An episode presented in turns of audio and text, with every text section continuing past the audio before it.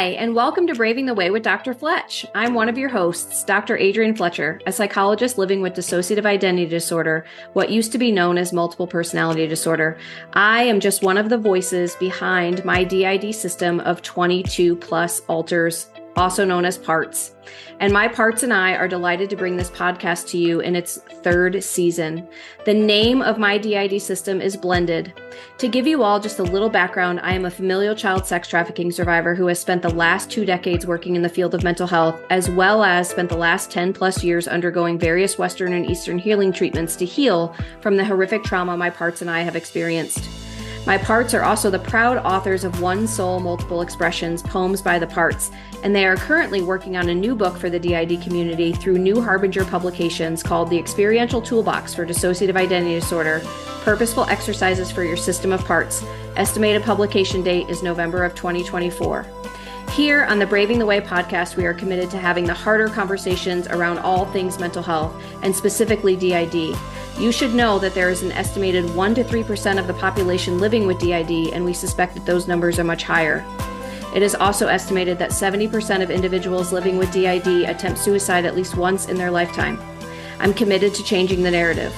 Unfortunately, there continues to be a lot of stigma about DID as well as other mental health conditions, and we wanted to start a podcast with the hope of changing the narrative. The Parts and I are committed to blazing a new trail, and we are so honored that you are here with us to brave the way. We are here to brave the way with you and for you. Sometimes Dr. Fletcher will speak on this podcast, and other times another part of her may share. We welcome, love, and respect all parts of any and all DID system, including our own. Thank you from the bottom of our heart for being here. And just to give you all a little disclaimer, I am not your psychologist and I am not your therapist. I am a human being alongside you on this journey, here to brave the way for and with you. So let us together brave on. I am happy to announce that the Braving the Way with Dr. Fletch podcast is proudly sponsored by An Infinite Mind. An Infinite Mind was formed out of a need for accurate information on dissociative disorders. Their mission is to step into the light to stand for people living with dissociation. People living with dissociative identities, their supporters, and therapists need access to accurate information and a community of people who understand and live or work with people living with dissociation. Their intention is to offer a trustworthy, joyful space to connect with survivors, supporters, and clinicians.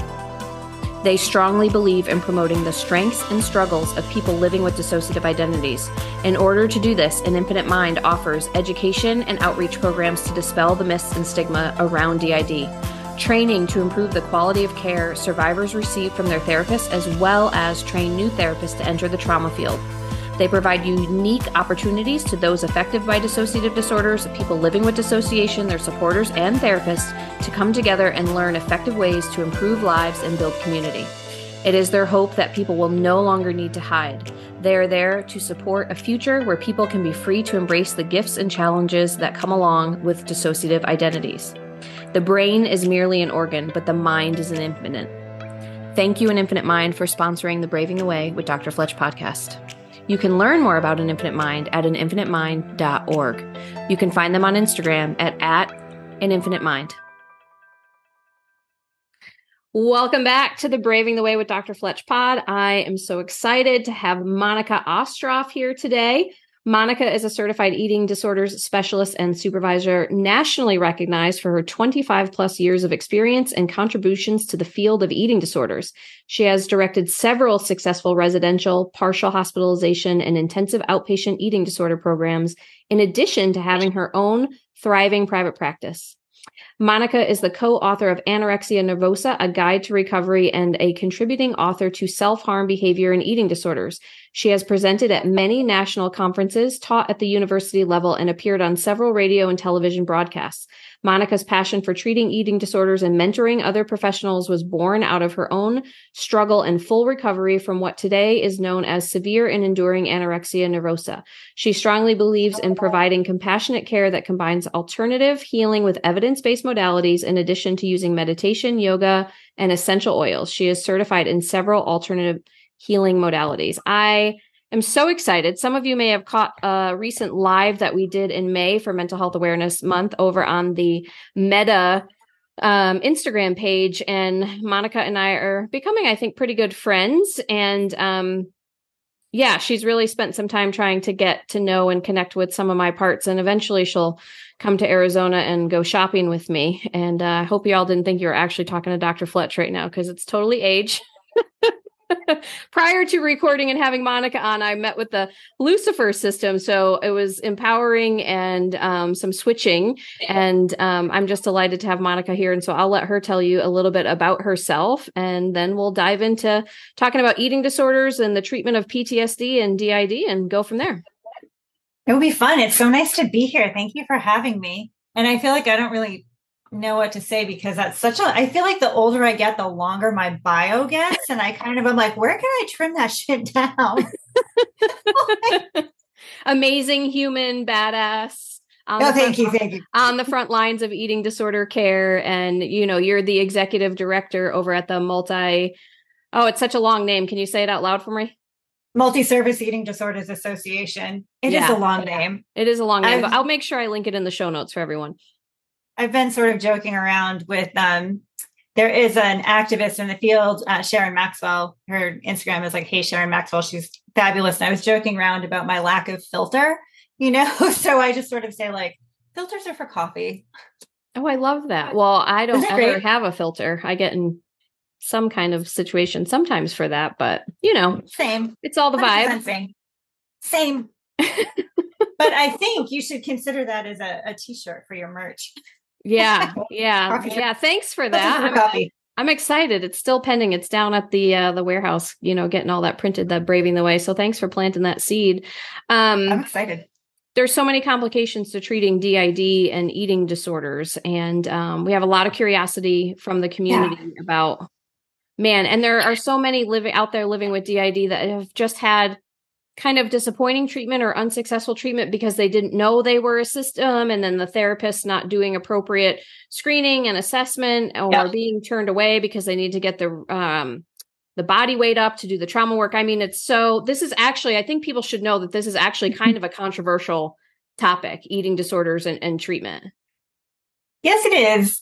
And I think, you know, it, this is something that you've said all along, you know, which is for clinicians, when you're being trained, you don't really get any time that's spent on DID, OSDD, right? They're like, oh, this is really rare. I never see it. Skipping along to the next, right? Like it's so everybody's orientation, depending on your age bracket, yeah. everybody's orientation to DID is related to whatever the film du jour was during the time that you were watching film. So if you're older, it's Sybil, right? Mm-hmm. And if you're younger, it's one of the newer movies, none of which does a particularly good job or does a good job at all of portraying what living with DID is really like. Mm-hmm.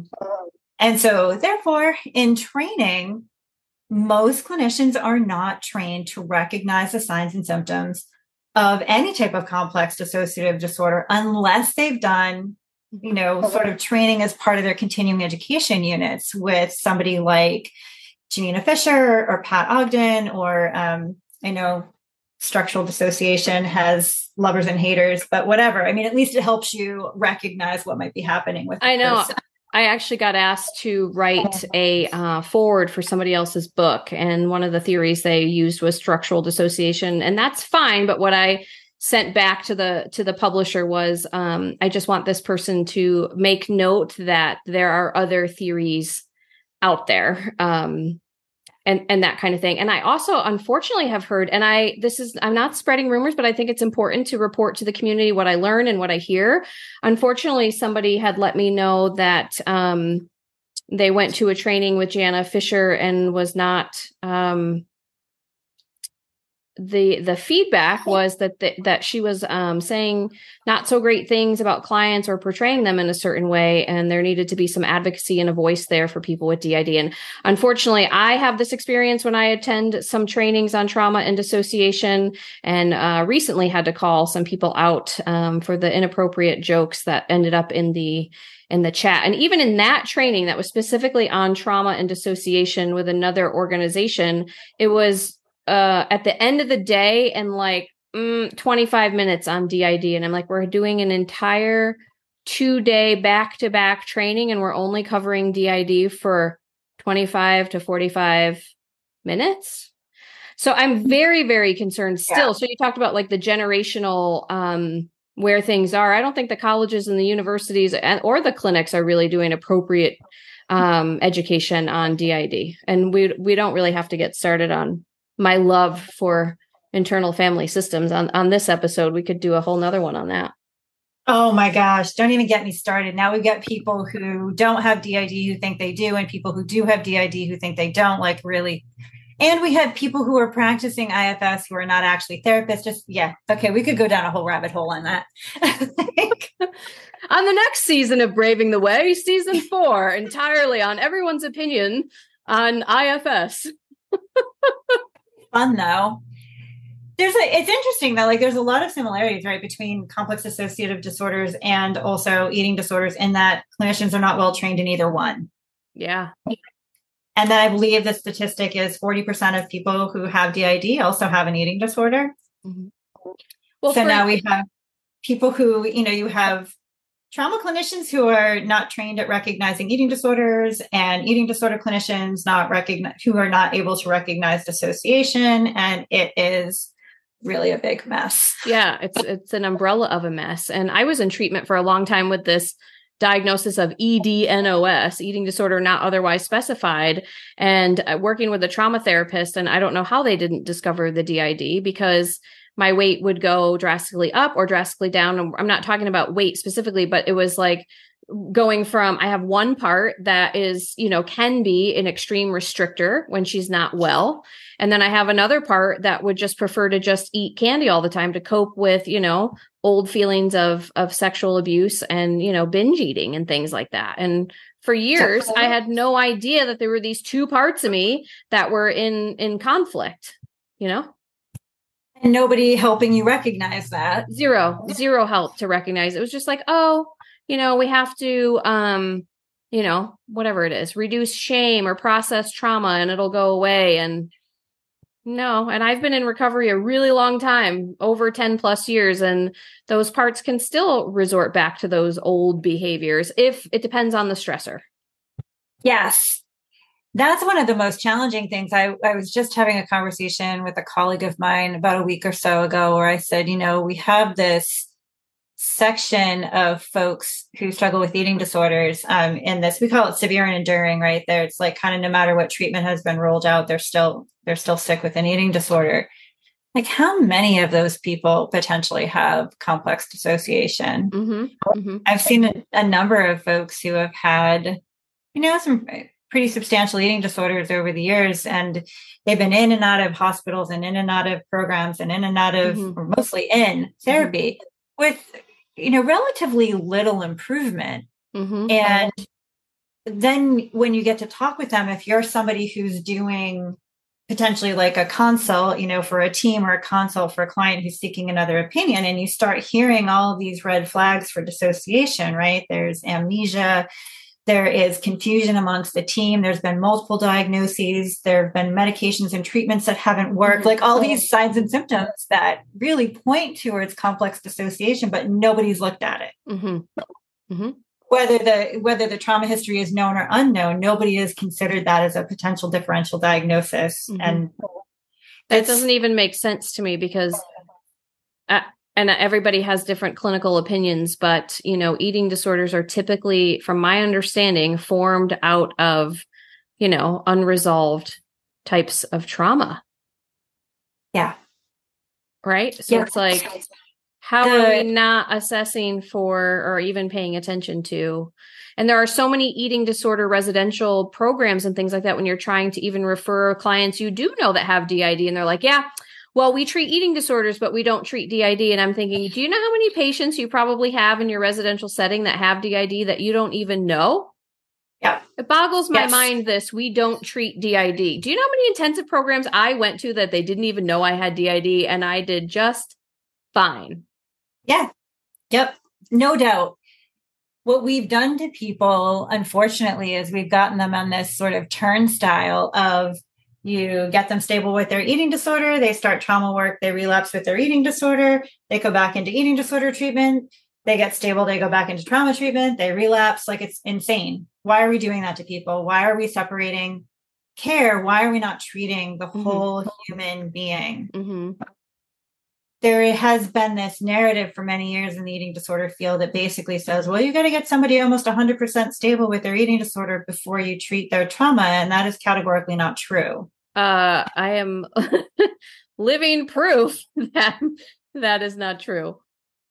Right. I mean, it's kind of, it doesn't really make a lot of sense. I mean, yes, there is some validity to you need some cognitive function to be able to engage in therapy. So, like, depending on somebody's medical stability, you might have to get medical stability. Well, board, right, but I think right? that yeah, that's different. That yes, if you're medically compromised, I understand. If you're significant, if you're significantly medically compromised with an eating disorder, I get it. But even then, I think there are safe ways to do the trauma work, even within those settings where they're being medically stabilized. If anything, that's the place to do it because they're under supervision. They're uh, they're being watched and monitored with all the medical care right there. Like that would be the primary place to do that that type of treatment at least in in this in my opinion.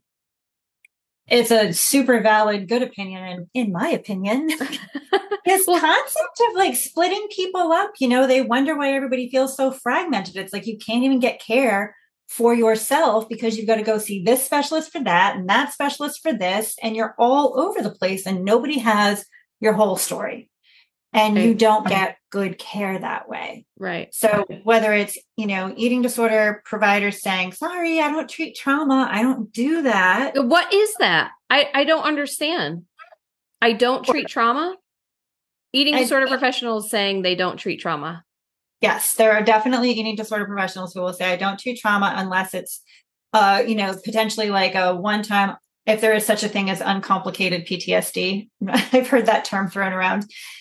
They might treat a one time traumatic experience and the fallout from that. But if you have any type of developmental trauma or long term trauma, oh, sorry, I don't do that. You have dissociation. Oh, sorry, I don't do that. And likewise, I've met many um, therapists, including my own, who will say, I don't treat eating disorders. Like, really? Well, if 40% of people with DID, and that doesn't include, right, the rest of the dissociative mm-hmm. diagnoses or trauma diagnoses, if 40% of those folks have eating disorders, and anywhere from 65 to 80% of people who have eating disorders, depending on what study you read, has trauma, what are we doing? Yeah. Yeah, even when because I'm you know certified EMDR therapist and EMDR approved consultant, and I don't really do clinical work anymore, but when I would be doing the trauma work, if there was like more of like helping people with like the meal planning aspect of things or the behavioral modification, um, and I know everybody does things differently, and there may be some people that disagree with this, but this is how I was trained in my residency because we worked with different professionals that kind of did all different types of things my colleague who's who really this is her specialty body image eating disorders and trauma but she's not certified in EMDR so we would consult and then she would have her client you know she would be doing the talk therapy and like the adding in the nutritional aspect of things all that and then I would be doing the trauma work but consulting and, and letting the therapist know what was what we were mm-hmm. working on and then she would work on more like the behavioral modification stuff or getting the family involved and I would do the trauma piece but it doesn't mean that she wasn't also doing the trauma piece. It's just that I was, I had the EMDR experience and the certification to do the more deeper trauma work. Um, and if, if I remember correctly, and it's been a long time since I've looked at eating disorder research and treatment, it isn't the best outcome for eating disorder treatment multi, um, uh, multidisciplinary where you're factoring in like trauma work and support and like, um, behavioral stuff, registered dietitian, like kind of putting almost like a team in place yeah, multidisciplinary team has been the standard of care for a long time with needing a PCP on board to monitor yep. physical status, a dietitian for nutrition, uh, potentially a prescriber mm-hmm. of some sort, and a therapist for sure. The modalities in terms of evidence based work and what is proving to be um, the most effective that has longevity has shifted a little bit. You know, we have talked about Oh God! I think the the answer on my licensing exam many moons ago. Man, I don't ever want to look at that thing again.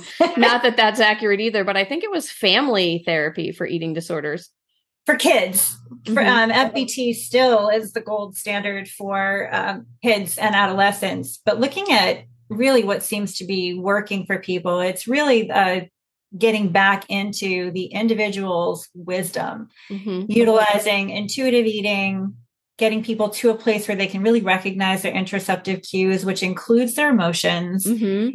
and coming from a HAES informed or HAES aligned perspective, which is a health at every size approach, that the body diversity exists for a reason. We can all eat and move exactly the same, and we're all going to look different. Mm-hmm. And, you know, really beginning to understand how the media, the diet industry, the fitness industry, mm-hmm. and the wellness industry has really sold us a problem that we can't fix and a bill of goods that has that we've all bought into um, mm-hmm. through the insecurity that advertisements has instilled within us and it's kind of normal if you're living in our culture to right. want to change your body given what we're exposed to Right. But when we get back to that internal knowledge, when we can help people really embody themselves, like drop down inside your body, what do things feel like mm-hmm.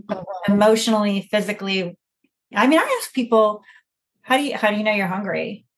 You know what I used to really love is the hunger fullness scale. That was like a new concept to my parts because unfortunately with my trauma there was a lot of food deprivation and then a lot of coping and um oh. uh providing food and treats after abuse and like just so messed up on so many levels. But you know it was hard for my body and the different parts to recognize like what you know there were some parts that were so stuck in trauma time they thought they were starving you know? Yeah and um yep. just uh, could eat and eat and eat and eat and then i had others that were you know just trying to deal with that fear and the loss of control and so wouldn't eat at all and the hunger fullness scale was like a game changer for the parts like teaching them like this is how we know we're actually hungry when we check in with our body yes. this is when we know we've eaten too much you know um, and i still remember like if you're over a seven you probably don't need to eat anymore. You're you're you know kind of satiated. And i know everybody has a different version of the hunger fullness scale. And i remember like a zero being like you literally are like you have no food.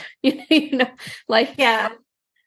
We we do it a little bit different these days. And it's actually really relevant for for folks who are systems you know because it if we're helping people get inside their body right something that if people with trauma don't do. You know, we love to live like chin mm-hmm. up. Can I think about all of this? Some people will say, I know I'm hungry if my stomach growls. i like, just okay. heard, I just heard a part go, is she calling us out right now? Just relax. a little bit. It's okay, honey. Love yous. Love yous all very much. But, you know, if this is the part where I think about how convoluted treatment is, and it's, it doesn't have to be if people just know what they're looking at, right? If we're teaching people how to recognize hunger cues, which is, so there are subtle cues, right? Like if you're thinking about food or you're starting to get irritable, you can't focus or concentrate, you might be a little lightheaded. Has it been, you know, a couple hours since you've eaten? And also, sometimes you just want food. Like, that's okay too. You don't have to always be physically hungry to eat. Mm-hmm. But hunger cues are the most overthought body cue that we have, right? If you think about it, I use this example all the time. If you eat breakfast at seven o'clock and you have cereal, coffee, and maybe you have a little yogurt or something like that, or fruit, who knows? And at nine o'clock, if you're like, oh, I can't stop thinking about like the donut in the other room or whatever it is. Or, you know, I just can't focus on writing this email. Like, I think maybe I'm hungry. Wait a minute. What time is it? Nine o'clock? What mm-hmm. time did I have breakfast? Seven? I can't be hungry. And the person like dives back into their work, mm-hmm. right? Mm-hmm. Well, you also had a cup of coffee at seven, right? And so if nine o'clock rolls around, you're like, oh, I think I got to pee. You don't look at the clock and go like, well, when did I drink my coffee? Do I really have to pee? Oh my God, it's only nine. I don't, I don't think I have to pee yet. I'm just going to hold it. Mm-hmm. Like, no. Mm-hmm. We we have been socialized to ignore and second guess our hunger cues versus being able to pay attention to when we need to go empty our bladder.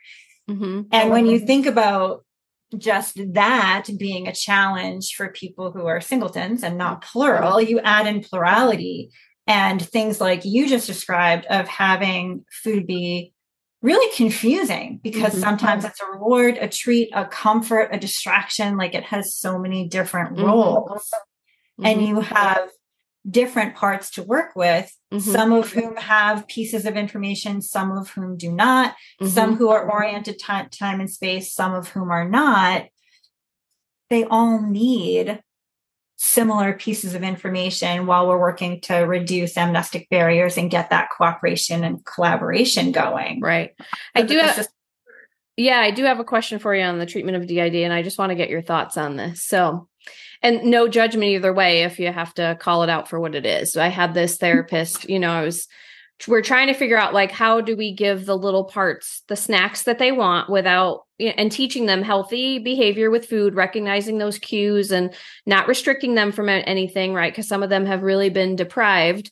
Um and sometimes when i say this stuff out loud it just kind of hits me of just the reality of the things i went through. But she used to say like well in your cabinet just like make little cubbies for each part with their snacks. And and i was just telling the lucifer did it system like that was the worst idea ever because then it's like a little part doesn't understand like when they see their little cubby bin they're they're not like oh i get one snack today and one tomorrow they're like little packets of m&ms i'm going all in i'm go- they might not be there you know, the next day. And so they, you know, and again, I understand it's about reducing amnestic barriers, but that was a terrible idea. That was a junk food binge weekend because the little parts were like, oh my God, we finally have all of this stuff. I'm going to eat it all right now.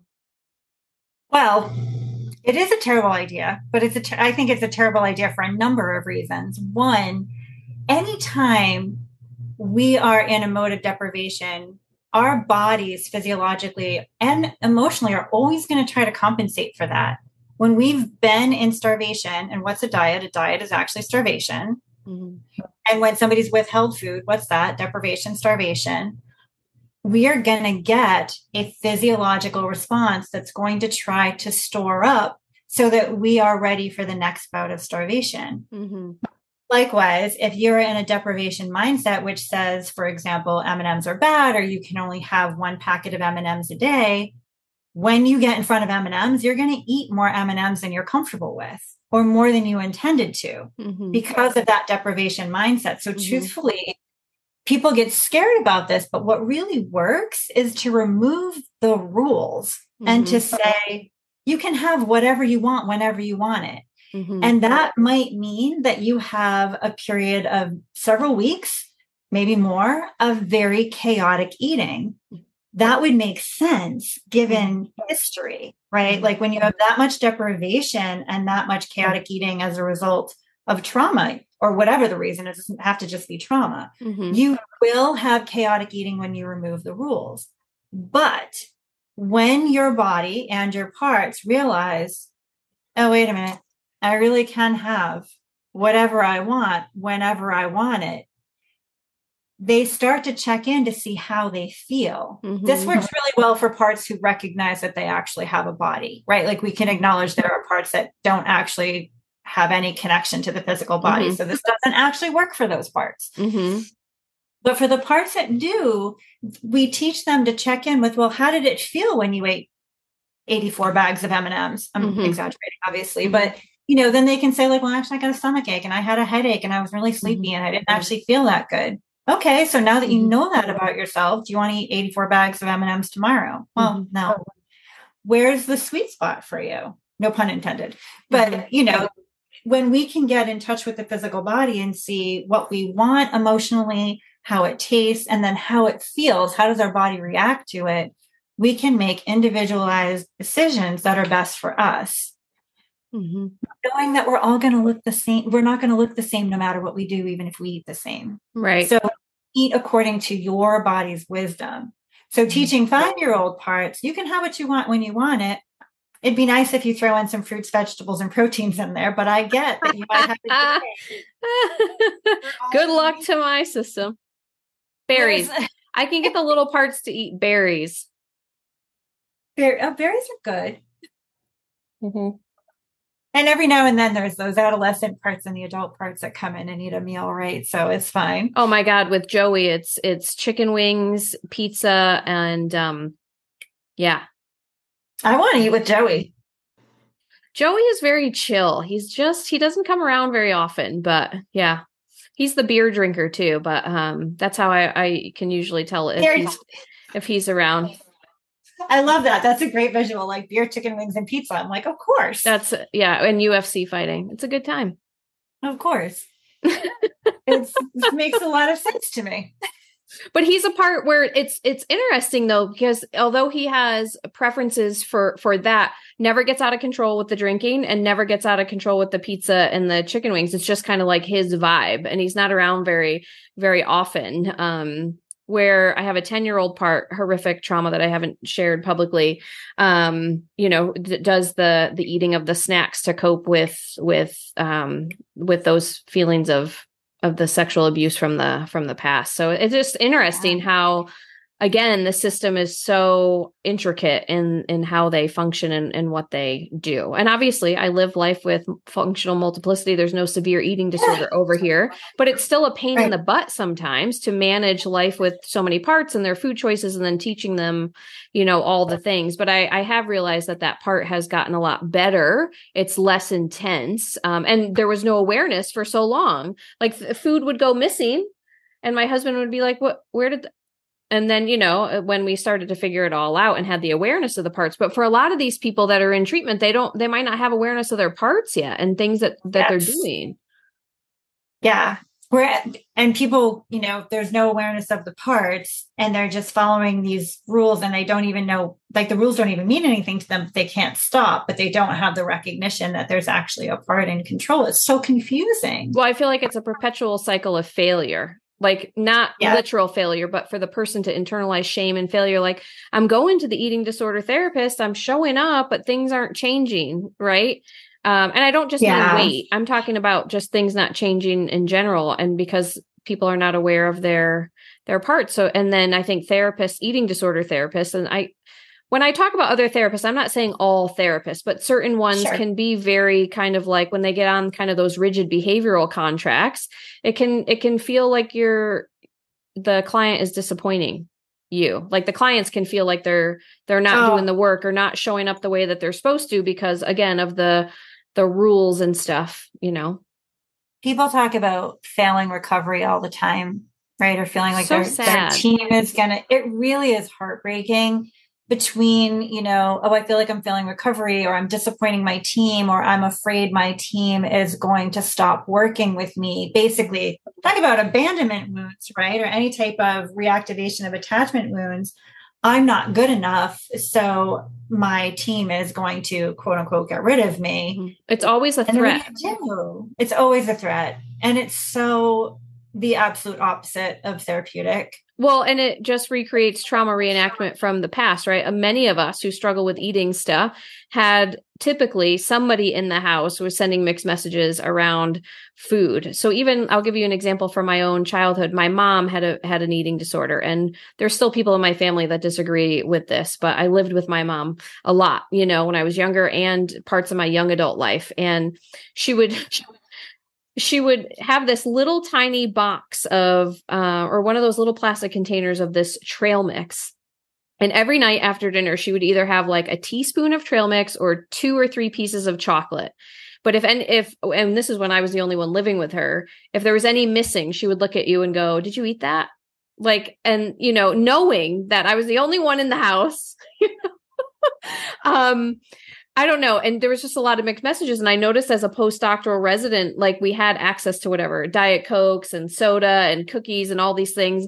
I would always go grab a bag of trail mix and I would hide it under my, um, looking back, I would reflect on this. I would hide it under my, whatever, my purse or my binder, like, like it was some shameful thing that I was going to get trail mix and it was based on a childhood wound. But my mom always made me feel like it was never enough. I was either, you know, too heavy or too thin when I was really sick. There was no love and acceptance for just being and so many mixed messages around food. If you didn't eat, she would be like, "Why are you not eating?" If you did eat, she'd say things like, "Did you re- are you really going to eat all that? Are you really going to wear that today?" And so constantly when I was younger, I'd be like, "Mom, do I look fat?" And I could I, there was a time where I was so dangerously thin. She's like, "What's going on with you? You're like wasting away." And I'm like, "Oh my god, it's like these double bind um, messages. And yeah. i know i'm not alone in that experience. Many people have had you know those family of origin messages get passed down around food. And so if you have that experience when you're going in for treatment with a therapist or a clinical team it's just re-traumatizing.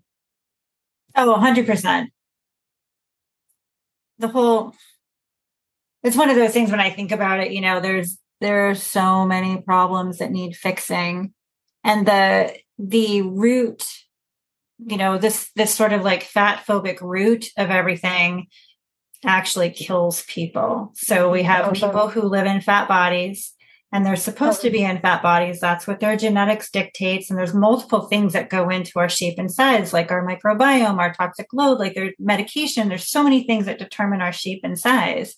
And those people are dying. And they're dying because of the fat phobia. Mm-hmm. They walk into doctors' offices with medical issues where they can't breathe and they're being told to lose weight and they're not getting scans or lab work done. And they go home and they try to lose weight and it turns out all along that they can't breathe because they have things like pulmonary edema, mm-hmm. which doesn't have anything to do with their weight, but they were never scanned. Mm-hmm. Versus, you know, if you have thin privilege, you can walk in with those same problems and you're immediately going to get a chest CT done. You're going to get lab work done. Mm-hmm. And it's our system is so fucked up. Mm-hmm. And it's so, uh, I don't even have a word for it. Mm-hmm. I worry I worry a lot about this really large population of people, um, you know, people that I'm live glad, in large cities. I'm glad you brought up the medication piece because um and when I speak about this stuff, it's just easier to share pieces of my own experience. I don't talk about clients I've worked with. I that's just not something I do. Um but one of the things was, oh, after my unraveling, they put me on a whole bunch of medications. And I remember the psychiatrist, one of them saying, you are going well it was at the time where i needed to actually restore my weight but she was like because i had lost like 50 to 60 pounds rapidly because i was so sick. My brain couldn't register that i need food. Um, that was my massive triggering event that was unraveling but um, she put me on some medication and she was like you will gain weight and you're probably going to feel like you're going to want to eat everything. I massively gained that weight back. And then when i got off of that one and they put me on something else i was like my you know this is still something's wrong here. And the doctor's like, yeah, it's not the medication, but there's a lot of different medications that cause different things related to hunger or the swelling. You know, there's other medications that help for with sleep and they cause swelling and water retention. And, you know, nobody's really looking at all of that or explaining that to clients that are struggling with eating disorder stuff. So they just feel like a constant failure, you know, and unfortunately, many people do come bring it to about the weight going up or down or, or all that, you know really what we need to do is move away from numbers, right? Because mm-hmm. numbers are things that our brains will grab onto and obsess over mm-hmm. Mm-hmm. and we'll try to achieve when really what we need to do is go back inside each individual body, mm-hmm. understanding that humans come in all different shapes and sizes. They always have, we always will. Bodies are designed to change. Right. Like none of us are designed to maintain our birth weight throughout life. Right. right. Like nobody's eight pounds when they're 50. Right. That's We're supposed to metaphor. all these different ways. Yeah. Um, do you want to take some questions from our um Insta followers? Sure. T- told them that you were going to be here today, and they probably have the really good eating disorder questions. Or I, I you know, I could just blab to you all day long. Um, I could talk with you for hours. So, about, yeah. just we're just gonna have a continuous live stream of Braving the Way. Um, all right, I have to always. We, we might finish by 2024. It depends. we'll finish in time to go to our favorite conference. Yeah. Archive. Okay, I have to always go back into my stories and find where it was. Here you are. All right, let's see. Ooh, hot topic because you got a lot of them. You ready? Sure. Um, I'm always I'm always ready for a good question. Oh, well, this one we already covered, but I'd love to hear you weigh in. A tips for coping and being told by therapists that you're too complex and beyond their beyond their expertise. So, yes, a few thoughts on that one. One, Oh, is... Oh, wait, hang on. I see the other side of it. I guess I had to fill okay. it in twice. Tips for coping with being told by therapists that you're too complex and beyond their scope and feeling like you're broken and beyond help. So I guess that would be related to you go for help. They tell you they can't help you because you got the complex trauma. What do you do when you're just feeling so broken? Yeah. I mean, number one, right? Somebody's lack of skill is not a statement about who you are as a human being. Love that you're never going to be quote too broken too damaged to fill in the blank you're you your experience is always going to be uniquely yours right it's different from mine it's different from yours different from you know other people's that you know but that doesn't mean, I mean, I'm trying to, it doesn't mean it has moral value. It just mm-hmm. is what it is. So I'm always curious about providers who say, oh, you're too complicated for me. Like, what is that? You know, yeah. is that, you know, is that, um, I wish I people could just like take ownership, direct, right? ownership and just say, you know, I like if there's a desire not to work with somebody with an eating disorder, just lovingly say that. You know, this is, you know, something that might be challenging and I'm not able to do it. It's not that I don't, you know what I mean? It's not that you're too complex. It's just I I don't want to or I'm not able or I want to find you someone who can be emotionally attuned in that way. I feel like therapists just don't they pawn it off that it's the client's problem instead of taking ownership for something they do or don't want yeah. to do you know i struggle a lot with that because i feel like what they're saying is i'm too lazy or don't feel like getting the consultation supervision or training that i need and that i should have mm-hmm.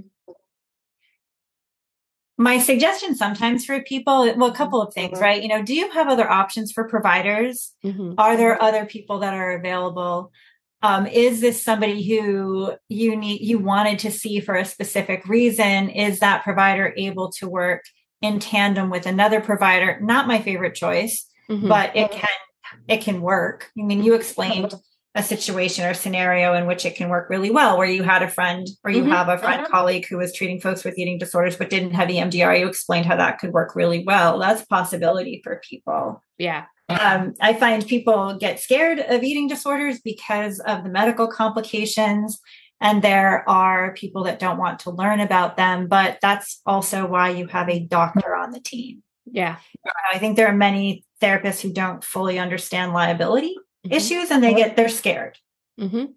yeah um all good points and here's a good one um anything involving making meals easier for such a diverse number of parts holy shit I mean, it's like the, it's the negotiation piece, right?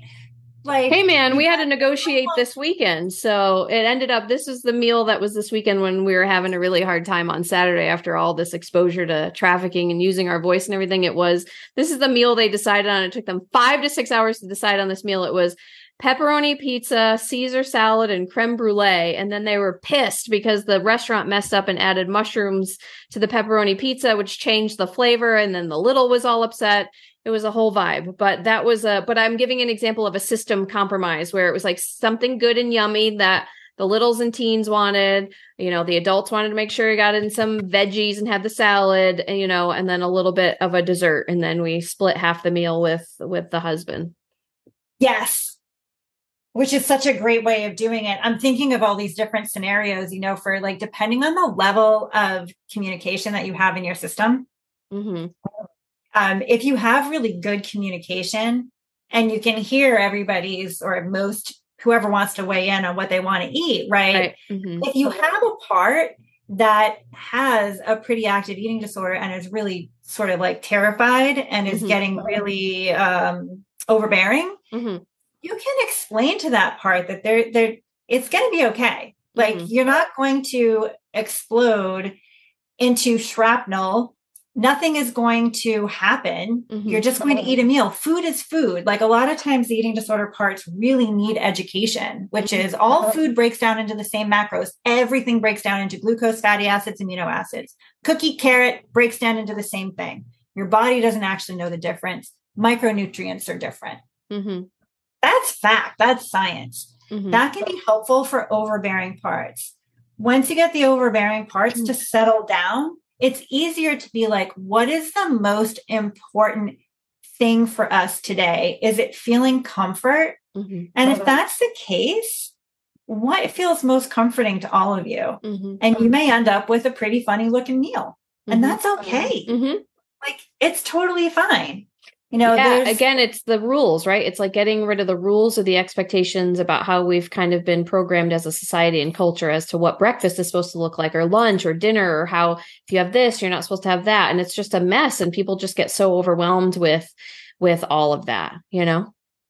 100% like when if you can get those rules out the window your your body can sustain itself on all sorts of foods. Like there are no good foods there are no bad mm-hmm. foods if it's just a matter of making the decision because this one wants a peanut butter sandwich, that one wants pizza, this other one wants baked chicken, that wants broccoli, and this one wants SweeTarts. I just heard tell her Oreos are, in fact, a good food. they are. They break down into glucose, fatty acids, and amino acids. They're great and they taste good. Oh, I love the other parts.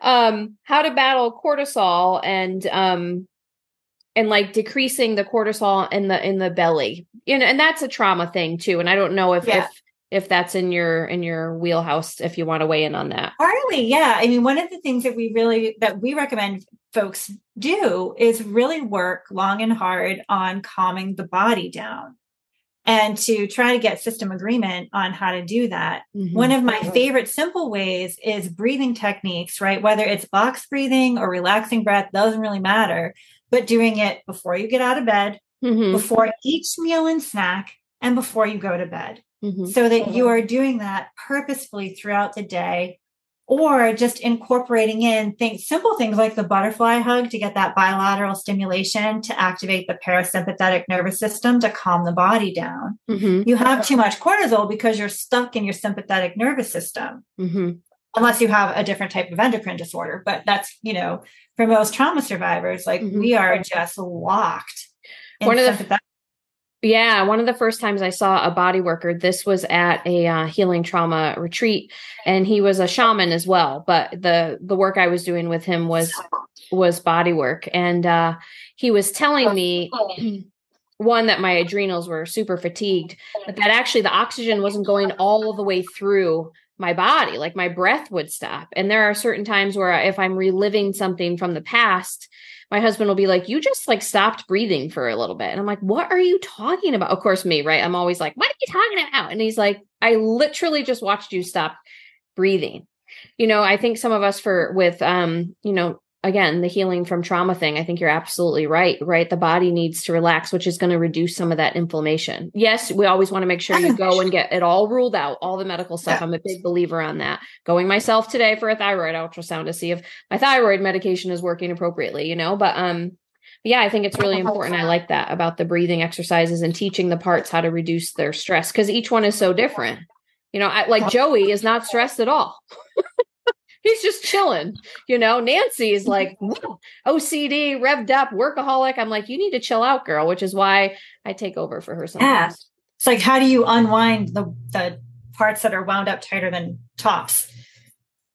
Yeah, Nancy's having a hard time with the, you know, letting the other parts out and be seen out in the world, but it's good. It's good for her, you know, gotta let go of that control.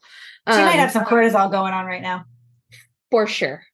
Um, managing oh we've kind of talked about this managing the different opposing EDs that the different parts can have. We talked about that. And again it's really going to depend on that system communication and cooperation and why it's important to kind of spend time connecting with parts i think to just get the data that you can without being frustrated. You know sometimes you get a lot of information sometimes you don't.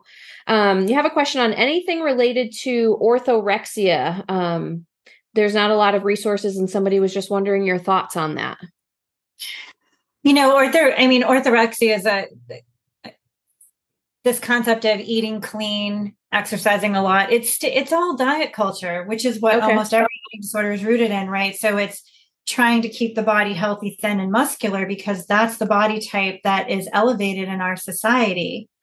And the reality is, when you keep when you keep looking at research, food is food is food. It's still all breaking down into the mm-hmm. same components. Mm-hmm. So um, I don't I don't necessarily get into people's preferences of organic versus conventional. I think eating organic is a very privileged thing to be able to do in mm-hmm. a world where we have lots of folks who are food insecure. Um, if it's something that is important to you for whatever reason, mm-hmm. you know, mm-hmm. kind of have at it. But my my personal and professional experience has been that in order to go as far as you can in eating disorders recovery, you have to go through a period of time where you remove all rules. And that includes rules around organic versus conventional and processed versus unprocessed. Convenience foods mm-hmm.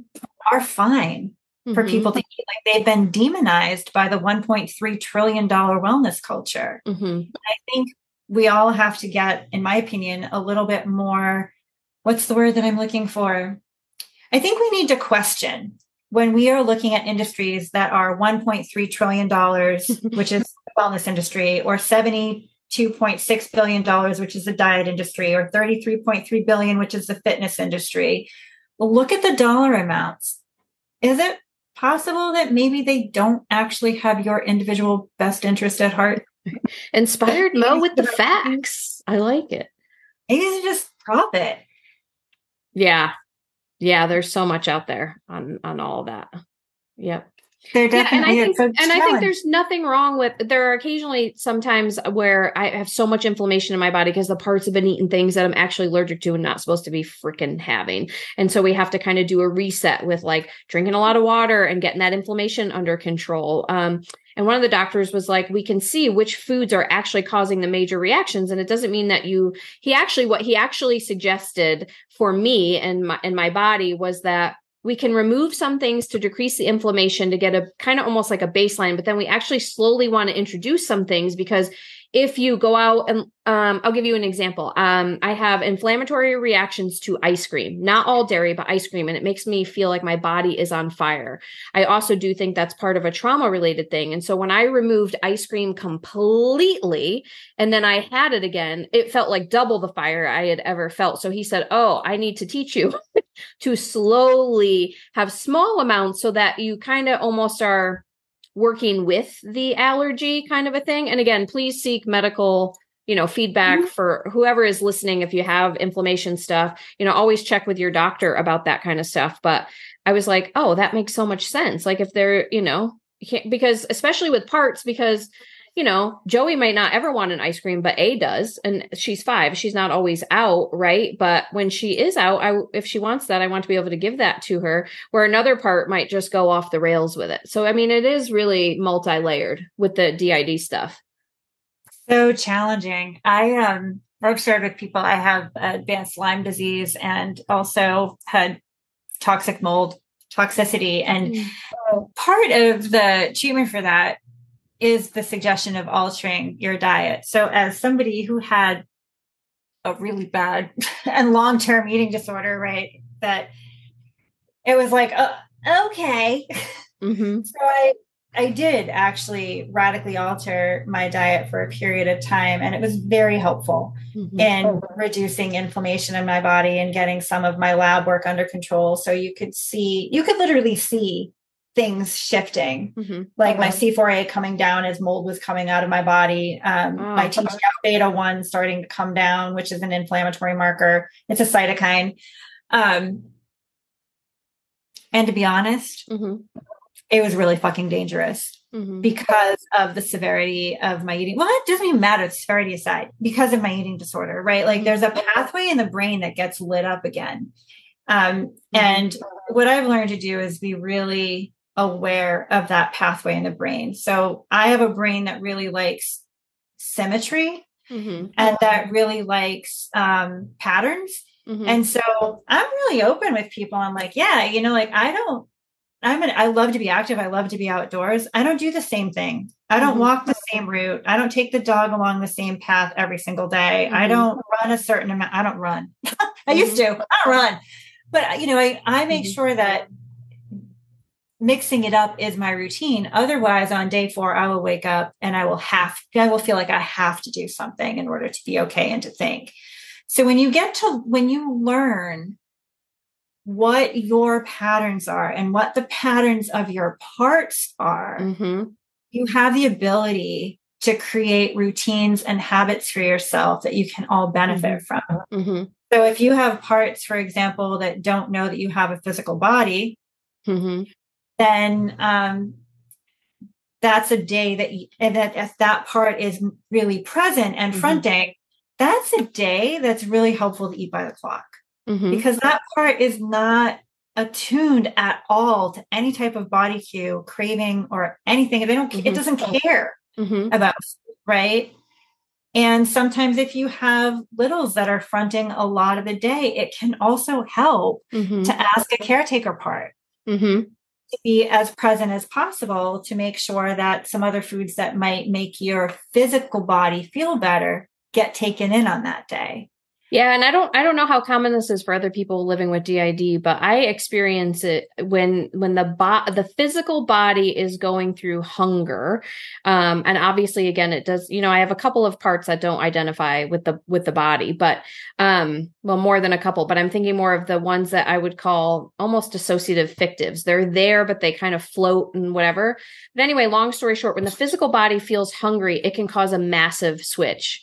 And so I learned early on in my um, in my own recovery with DID to always have something in my purse, whether it's like in, in Arizona, it's kind of hard because everything freaking melts in the summer, but like a protein bar or something satiating. So in the event that you know i come to and recognize like you know in that moment i can actually help prevent a switch from um, happening by eating a little bit of something you know? Yeah and some people, the other thing that's worth mentioning is um, some folks who have restricted for periods of time, their ghrelin hormone really doesn't regulate for a long time.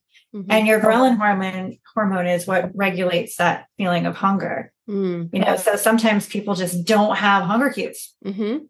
But your body yeah. still needs food. Yeah, AnnaLynne McCord talked about that on the last episode on the of the Braving the Way for season two on how um, you know, she would get real hangry, but had no recognition that she hadn't eaten, you know, all day. Yeah. And she was like, Somebody feed her, you know, kind of a thing. yes. Yeah, it's an overwhelming, overwhelming feeling. Um I could tell you stories about that. Jesus. um Oh, here's a here's a we're co- you're covering some of it, but it's like tips on creating sustainable eating patterns when there's daily amnesia and food aversions. You kind of talked about like having a structure and routine in place. I also worked with this consultant a long time ago who specialized in DID, and she talked about having a different. And I know in the eating disorder community, here's one of those ones. It's like you should and you shouldn't, right? Depending on on which side you're on, where it's like having a food log. So almost putting it on the door, not a food log to track calories or anything, but so the other parts know what's already been eaten like on the I thought this was genius, like on the cabinet or on the fridge where it's like having the teaching the parts to fill in on the thing like Veronica ate Oreos this afternoon. Um, so that the bot, the person, you know, whoever is fronting or in the body can recognize, like, oh, we did eat today. We had whatever, you know, we had our breakfast, we had a snack. Um, because there are some times where you're so amnestic, you're like, did I eat today? what did I have to eat today? Mm-hmm. So I know people have different theories about whether you should be writing food down. And I know that for certain people with eating disorders that can trigger some things to see it all on paper. What are your what are your thoughts on sustainable tips with the amnesia piece? There's actually an app called Recovery Record that lots of folks in the eating disorder community use. Um, oh, and it's what's it called easy again? recovery record. Okay. And it's it allows you to kind of go in and log what you eat. It also allows you to log where you where you are and what you're feeling at the time. And that can also be beneficial just from a trying to keep track of my system perspective. Mm-hmm. Um, it's helpful. You know, when we do use it, we use it to gain a little bit of insight or help clients also gain insight so they can also see patterns of I had a difficult time eating at lunch and oh look, I was arguing with my mother during lunch. Oh, right. Oh, Identifying look, the trigger. Three times in this week. I see patterns. Like that can be really helpful. I agree with you. There are some people who will tell you, like, I absolutely cannot write down mm-hmm. what I eat because it actually makes me worse. And if you know that about yourself, then don't do it. But what you could do instead, you know, if you if you find logging food is challenging and will increase behaviors, what you can do is set alarms on your phone, assuming that you have one, that just has the question, have you eaten within the past two hours? mm-hmm. or past two. The rule of thumb: you want to eat every two to four hours. Human bodies need fuel every two to four hours. So maybe you do it every just, three. Hours. Oh my God! These parts I just heard. You're not feeding us enough. Oh my God! I can't. I can't with these parts. I can't. I'm with you guys. I'm on your side. Oh my God. I can't. You're not allowed to be a guest ever again. You're getting all the parts activated about food. I'm just, I'm just kidding. We love you. Um, you know, I have to keep it real and kind of keep it light sometimes with harder topics. Um, 100%. I think we covered most of these. Oh, here's one from a clinician. How would you suggest a cl- clinician monitor progress for their clients in eating disorder recovery, working with the different parts and their different likes, dislikes, abilities, preferences, any any other feedback for the clinicians out there really trying to to help out those systems with DID in terms of just kind of what I don't know what the right words are in terms of like um not necessarily even just monitoring, but maybe um I think it's like validating the progress, right? Because you don't want it to be Yeah. about the rule, the the structure stuff, right? You want to be like encouraging and Yeah, I mean, because the way that I tend to look at folks who have DID and who have eating disorders, it's it's um combining. I know nobody can see me like marrying my hands because it's a podcast and like I'm putting my hands together. Um, it's combining those treatment goals, right? Like when we think about DID, we're we're working on awareness, communication, collaboration, so we can have some stability. And with eating disorders, we're also working on awareness and we're working on insight and understanding as to why we do what we do with food and how we meet our body's needs. And so you're kind of doing the same thing with somebody who has DID and eating disorders. There's always that awareness piece. And if somebody is not able to make or meet their nutritional goals, Mhm. that doesn't mean, right, that we come down harder on them and pressure them more. We want to increase the understanding around Mhm. that. Mhm. And when the person has DID, I like to ask, can we figure out what part might be responsible for this block right now? Mhm. And is it more than one part? And can we understand what's happening for those parts Mhm. so that we can do some work with them? Mhm. Knowing that, yes, we have a goal to keep the body healthy. And sometimes you have to get creative with how you keep the body healthy while you're doing the work. In full tran- looking for perfection here. Yeah, and in full transparency, and I'm not recommending that anyone do this. I'm not saying this is right or wrong, but in full transparency, when I had that massive unraveling and I was sent to um well, I shouldn't say sent, I admitted myself to this residential treatment program in Chicago, Illinois, which is known for treatment of eating disorders. But when they were doing the intake stuff, I was like, it is hard enough for me to be here already. And I knew that the primary reason for admission wasn't about anything eating related. So when they asked me all these questions, I was like, there's no way I'm answering these the way that I know they want me to because they're going to put me at this monitored table with all the things. And I watched the girls in there struggle so bad you know, about like just having someone hover over their plate. You know, you gotta, you know, eat X amount of percentage of the, it seems so much more stressful. I was like, hell, if I'm doing that. Actually, this article that I wrote that's coming out in August for the National Alliance on Mental Illness is about my experience in residential treatment, just, um, and how, you know, people missed it, but how I couldn't, this is what I state in the article. I couldn't get enough Teddy Grahams cheese, Teddy Grahams and cream cheese, which was my favorite snack in residential, and trazodone because I was just trying to numb out my experience. But it would have been 13 times worse for me if I got pegged at this because they already didn't know what was wrong with me. That's what the whole article is about. But if they would have put me at this eating disorder table, I would have had parts just absolutely lose their mind. Eating disorder treatment, I feel like, is um, for a trauma survivor, especially somebody who's had It's so really shaming. I'm getting all energized about it. It's well, it is. It's like, I mean, it's shaming and it also reenacts trauma. Yeah. I mean, think think about what happens. You lose all your control, including over what you put in your body. Mhm. And you have things in your body you don't want there. This is what cracked me It's up. And I, and I was grateful for the Marlboro lights in uh I don't smoke anymore. I did give that up. Um it's been a long time since I had a cigarette. Um but um in residential treatment, you know, it's interesting they have these monitored freaking tables for eating disorders, but you can go outside and smoke with your treating therapist. Like what? Uh, I'm like, I, I don't understand. I, I don't get. I mean, I was grateful for the cigarettes at the time, but looking back, I'm like, what? I don't even know what kind of treatment that was. That's why I was just waiting for meds every night. Teddy Grahams, cream cheese, med time, go to bed. And just wake up and get me Yeah. stabilized and get me the hell out of here because it was so restrictive on so many levels for so many different reasons. Oh, and the 15 minutes you get in the bathroom and you can't have, you know, a real razor because you might, you know, hurt yourself while you're in there. And just there's so many restrictive shaming aspects of treatment that could be done much differently and more safely than the way a lot of these treatment programs are doing it today. So I just needed to go off on that ranch and process out my own shit.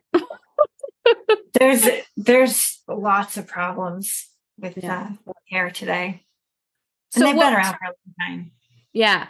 And so um let's make sure we leave our listeners with some hope and inspiration around I th- I think empowerment and I know not everybody loves that word but like so many people feel defeated with their history of eating disorders or the relapse or the residential treatments or not finding the therapist. And i'm a firm believer on not giving up that you i think the therapist is it's about having that unconditional positive regard creating the emotional safety in the therapy room just like you said. You know if you're dissociative and you know that you are you know working together with the therapist i think collaboration is key involving support system um, but I know people can kind of give up and they're like, I'm not going to get treatment for this ever because it's just so hard. What What do you want to say to those folks that to give them some hope? A couple of things, right? Um, there is no one other human on the planet who is going to completely save you. Mm-hmm. And that's not a bad thing. That's actually a good thing. Mm-hmm. What feels really healing to a lot of people, I think, is community. Mm-hmm you know, so the eating disorder community, the DID community, there's spaces where you're understood.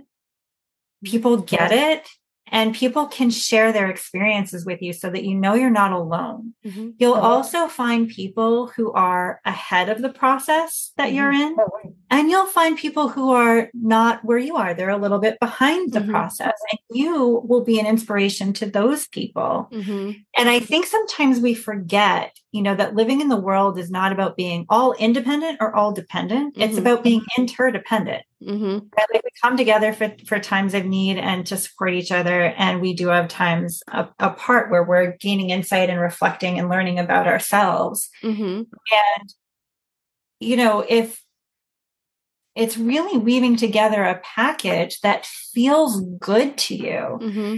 There are people who can't stand conventional talk therapy, mm-hmm. right? there are people who heal beautifully with a combination of body work, acupuncture, other, you know, sort of Eastern healing modalities. Mm-hmm. Explore what resonates with you. I've seen people make a lot of strides, and I know this isn't available everywhere and, and, it's a luxury, but I've seen a lot of people with eating disorders make strides in the trauma work and um, eating disorders with equine therapy because mm-hmm. it's a very grounding experience and you can build that heartfelt connection with the horses and they mirror back to you your energy um, all while safely processing trauma. Um, you know obviously you have to be with trained professionals. Typically the way to do equine therapy it's a mental health professional and um, an equine specialist that watches the behavior of the horses for so everybody is safe on the ground with with them. But i've seen re- some remarkable um, for clients that have kind of been defeated over and over again for that to be super powerful. And again, like you said, everybody is different. For some, it might be EMDR. For some, it might be the equine stuff. For others, art therapy. And again, if you have multiple parts, different modalities for each part is so important or different, um, not rules, but different things for each part to kind of check in around food and hunger and just teaching them all, right? Because how a five year old understands, you know, you know you know what to eat and versus a, a 12 or 13 year old part. Like sometimes you do need to set limits and boundaries not black and white rigid you know it's all or nothing type of boundaries with those teenage parts but you do want to teach them like healthy moderation. You don't you don't necessarily want them ordering you know three cheese pizzas in you know three days in a row. You do want to teach them some healthy moderation you know that kind of thing. My guess is if they're, you know, having a lot of a certain food multiple days in a row, they probably aren't going to feel great. And yeah. getting them to tune into that can be really helpful. But I love the concept of, you know, sometimes loving limits are yeah. needed. Yeah. We need to parent our internal parts. We talk about this for people who are not plural, right. who have eating disorders when we talk about healing body image, right? It's like developing that inner parent or that inner mm-hmm. best friend who can cheer you on but who can lovingly set limits with you mm-hmm. about limiting time, the time you spend with people who aren't actually helpful for you. Mm-hmm. Yeah, and I think you know we talked about the peer support, and which has been. I mean, I can even use this last weekend as an example in in the DID community. Like those were the people that I leaned on the most to to carry me through the very challenging um, weekend. But um, in the eating disorder recovery community, I know at times, depending on where people are with their behaviors and things that are that are happening, the peer support you want to to. I almost look at it as like you almost want to find a peer that's a of a mentor. Like if you're early on in your eating disorder recovery recovery and you need that peer-to-peer support sometimes that can help if the, if you do pair up with or get feedback and support from someone who's been on the journey a while can normalize all the things the frustration the feelings of shame versus maybe a newbie where you're both kind of still engaging in some of those what do they call them like ed behaviors right? The ones that are are just kind of can be really self self-sabotaging self-harming that kind of thing like be discerning about who you're spending your time with and what you're talking about. Like trading war stories is never helpful. Well, that and I've seen people get pretty competitive about their eating disorder stuff, and 100%. that just breaks my heart. There's safe places. I mean, like um, MEDA, which is the organization I lead, we have uh, free drop-in groups Tuesday nights online and Thursday at noon online. We have a recovery community, which is a message board forum that's moderated. It's a safe place to be. Mm-hmm. The National Alliance um, has free support groups like pretty much every day of the week mm-hmm. that are there's in both of our support groups ours is kind of like a process based group that are a little bit smaller theirs are a little bit larger but they're licensed clinicians that are mm-hmm. facilitating mm-hmm. them mm-hmm. so they're pretty safe places to be any um back, oh i was just going to say go ahead i'll let you finish before i ask you my next question I was just like going back to your, you know, kind of to your heart center. Like, is this working for me? Does this resonate for me? Is this holding me in the way that I need to be held? Is it affirming the worth that I might be questioning, but mm-hmm. is it affirming my worth? Mm-hmm. Like that's, I think those things are really important. And knowing that you're okay just as you are. You might be struggling. Mm-hmm. That doesn't mean you're not okay as a person and as a human being.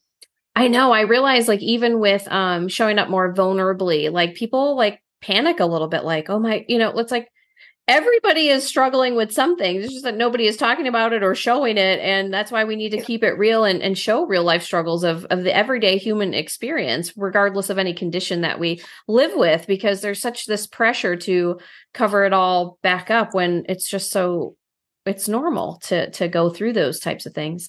Any favorite um, books or podcasts for people out there struggling with eating related concerns? Oh, sure. Um, podcast for eating uh, concerns. Why can't I think of the? Oh my God, this is terrible.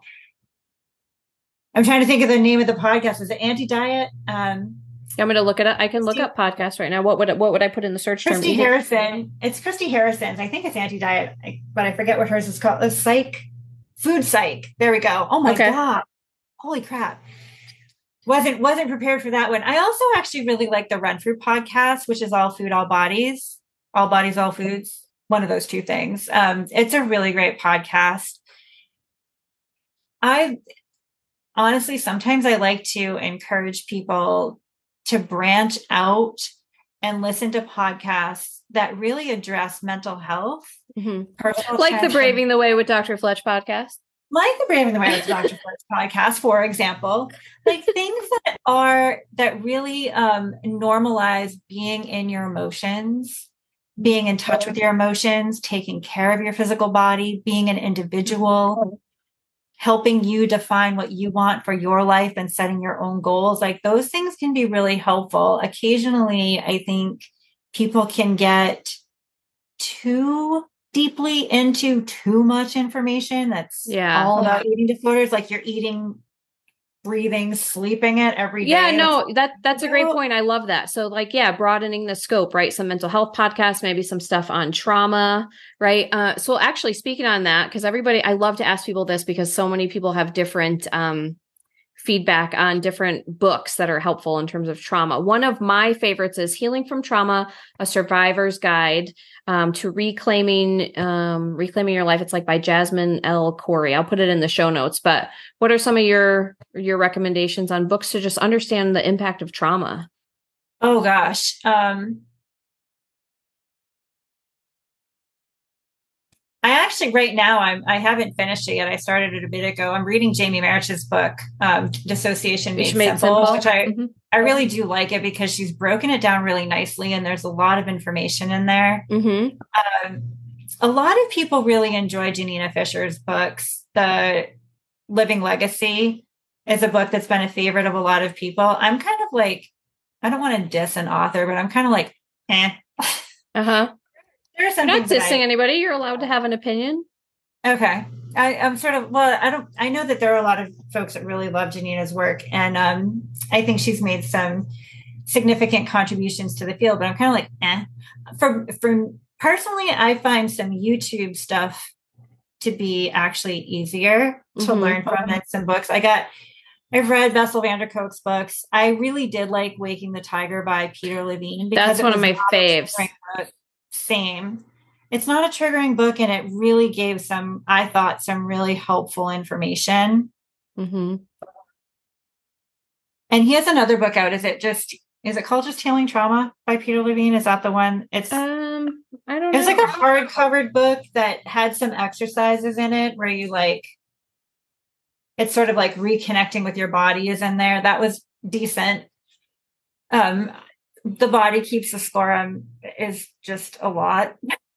uh don't get me started. Don't. I know that everyone freaking loves the book, The Body Keeps the Score. And the body does, in fact, keep the fucking score. And I don't love that book. I think it's very triggering. I think it can be helpful for people who need and want the science behind things, but there's a lot of triggering information in there. And as with any resource, whether it's a podcast, a book, somebody to follow, I always say you have to use discernment and choose. And if you're if you listen and you're going with it and you're jiving with it awesome if it's helpful for you or your system but if you're if you're reading stuff or exposing yourself to stuff and it's just not sitting well with you then then don't proceed and try something different you know we're all we're all you know so unique in how we process and absorb information not all resources are meant for this for everyone you know what i really do like um and, and have were, enjoyed is were, mike lloyd the ctad clinic on youtube mike lloyd's little videos. I really, those are really informative. He's okay. really good. He's a psychologist over in the UK. Okay. Um, the one the you ring system also really good. The which system? The ring system. Okay. Oh, and you know who else I like? Carolyn Spring has a free trauma resource guide on her website. I need I have tried to get in touch with Carolyn Spring. Uh, she has like such an inspiration. One of the first articles when I was first, well, when it was reconfirmed that I had DID, I'm just like, I need to meet this woman. I'm a little bit of a fangirl of Carolyn Spring. Um, so I need to figure out how she's to, great. That's what I hear. I I have people that know her and they just are like, she's amazing. So that's so cool. But she's grown so much. I'm sure she can't keep up with all the requests and all that. Cause I understand she, what that's like. She had mentioned on a recent, um, I'm on her mailing list, so I get like her stuff that comes in on the weekends about her courses, et cetera. And she had mentioned she's been going through some health stuff. So I would okay. imagine that might make yeah. her a little bit slow getting back to folks. Got it. Well, sending light and love to her. I mean, because we all know what that's like. 100%. Just a lot going on. Yeah. Um, the the book you were talking about by Peter Levine is right here. It's called Healing Trauma: A Pioneering Program for Restoring the Wisdom of Your Body. I'm going to order that today. Actually, that sounds right good. up my alley. I don't even know why I didn't even know about that one. I because I love the good. Waking Tiger one. I had a um, therapist many years ago that um, recommended that book and I was skeptical, but it was really good. Okay. Awesome. Well, you know, I could literally leave the mic on and talk to you all day long. Same. Um, but I'm so glad that you came on just to weigh in on eating disorders because it is such a struggle for so many and and for so many with even if they're not diagnosed with anything. You know, just in this culture, yes. a lot of people struggle with a lot of different things and you you brought in some really great wisdom just even around just like getting rid of all the rules which i know in in eating disorder care like that's so important but like even just for people that listen that aren't seeing specialists just like that's like a being permission granting permission for that freedom of exploring and then kind of you know tweaking things from there. So thank you for uh-huh. your wisdom and for being a delightful human because you know i just adore you and i foresee we'll probably do something else. You're still going to come over to my ig page and we're going to do a a live on my page about something. So we'll want to be thinking about what we yeah. might want to do. And you have to come back to MEDA because everybody's been asking you to come back on a live for that. And I've got to come out to Arizona and go shopping with Age because it's just important. I need to do it. Um, and we need to go to the Smash Room. Don't Smash forget room. that. Present. we can go shopping, Smash Room, Smashing. and Sedona. We oh, can yeah. make it a whole healing and plus, we're both professionals. That that is a business trip, my friend. We can even throw in some some training or do something. Um, so yeah, that would be delightful. But yeah, um, think ask your community what they want me to come back and weigh in on, so that I have a topic that I can narrow narrow down. And I'm happy to do it. And then oh yeah, it'd be we'll, great. We'll bring you over to my page, and then we'll we'll do some stuff over there. So thanks again for being here and for braving oh, the fun. way. Thank you for braving the way, girl. The Braving the Way with Dr. Fletch podcast is proudly sponsored by An Infinite Mind. Please save the date for the 2024 An Infinite Mind Healing Together Conference. The Healing Together Conference is their one of a kind annual conference for people living with dissociation and DID, their loved ones, and mental health professionals. It is a psychoeducational weekend long conference of learning and healing while building community. The conference will be offered this year, February 16th to 18th in Orlando, Florida, and will be offered virtually and in person. People that should attend people living with dissociative disorders, especially those with DID, supporters and their loved ones of people living with dissociation and DID, mental health professionals and students who currently treat dissociative clients or would like to learn more about treating dissociation and DID, and due to the difficult and sensitive nature of this conference, only people over the age of 18 are permitted to attend. If you have any questions, you can reach out to the founder and their board of directors, Jaime Pollack of An Infinite Mind. You can find An Infinite Mind on aninfinitemind.org. Also, if you are a dissociative survivor and you are interested in possibly speaking at the 2024 Healing Together Conference, proposals are open until August 15th, 2023. You can find more information about submitting a proposal to speak for an Infinite Mind and their Healing Together conference on their website. Please see the show notes for more details. Thank you again, Jaime Pollack, for your incredible inspiration. They will be in their 14th year of bringing education and awareness to all of you. I wholeheartedly support them and I am gracious to have their support and have the great honor of being their keynote in 2023. Thank you so much for sponsoring this podcast, and I encourage all of you to reach out to an infinite mind in one form or another, whether that's Instagram, Facebook, and learning about the, the community because this is really where the DID community started, and we couldn't be more honored to have their sponsorship. Thank you again. Brave on. If you enjoyed the show today and think that it might help someone else, please share it and continue the mission behind the Braving the Way podcast, which is to bring hope, love, and inspiration to the world. A loving reminder that you are worthy of love and belonging simply because you were born into this world. We see you, we honor you. You are love, we are love, and love is love. Please do something loving and kind for yourself today and every day to take the best possible care of all parts of you. You are welcome to follow our journey on Instagram at, at Dr. A. Fletcher and at Altercology. If you are feeling called to spread the word about the Braving the Way podcast, you are welcome to screenshot an episode cover and tag at Dr. A. Fletcher for a chance to win a spot on a future episode of Braving the Way. Thank you so much for tuning in. Until next time, brave on.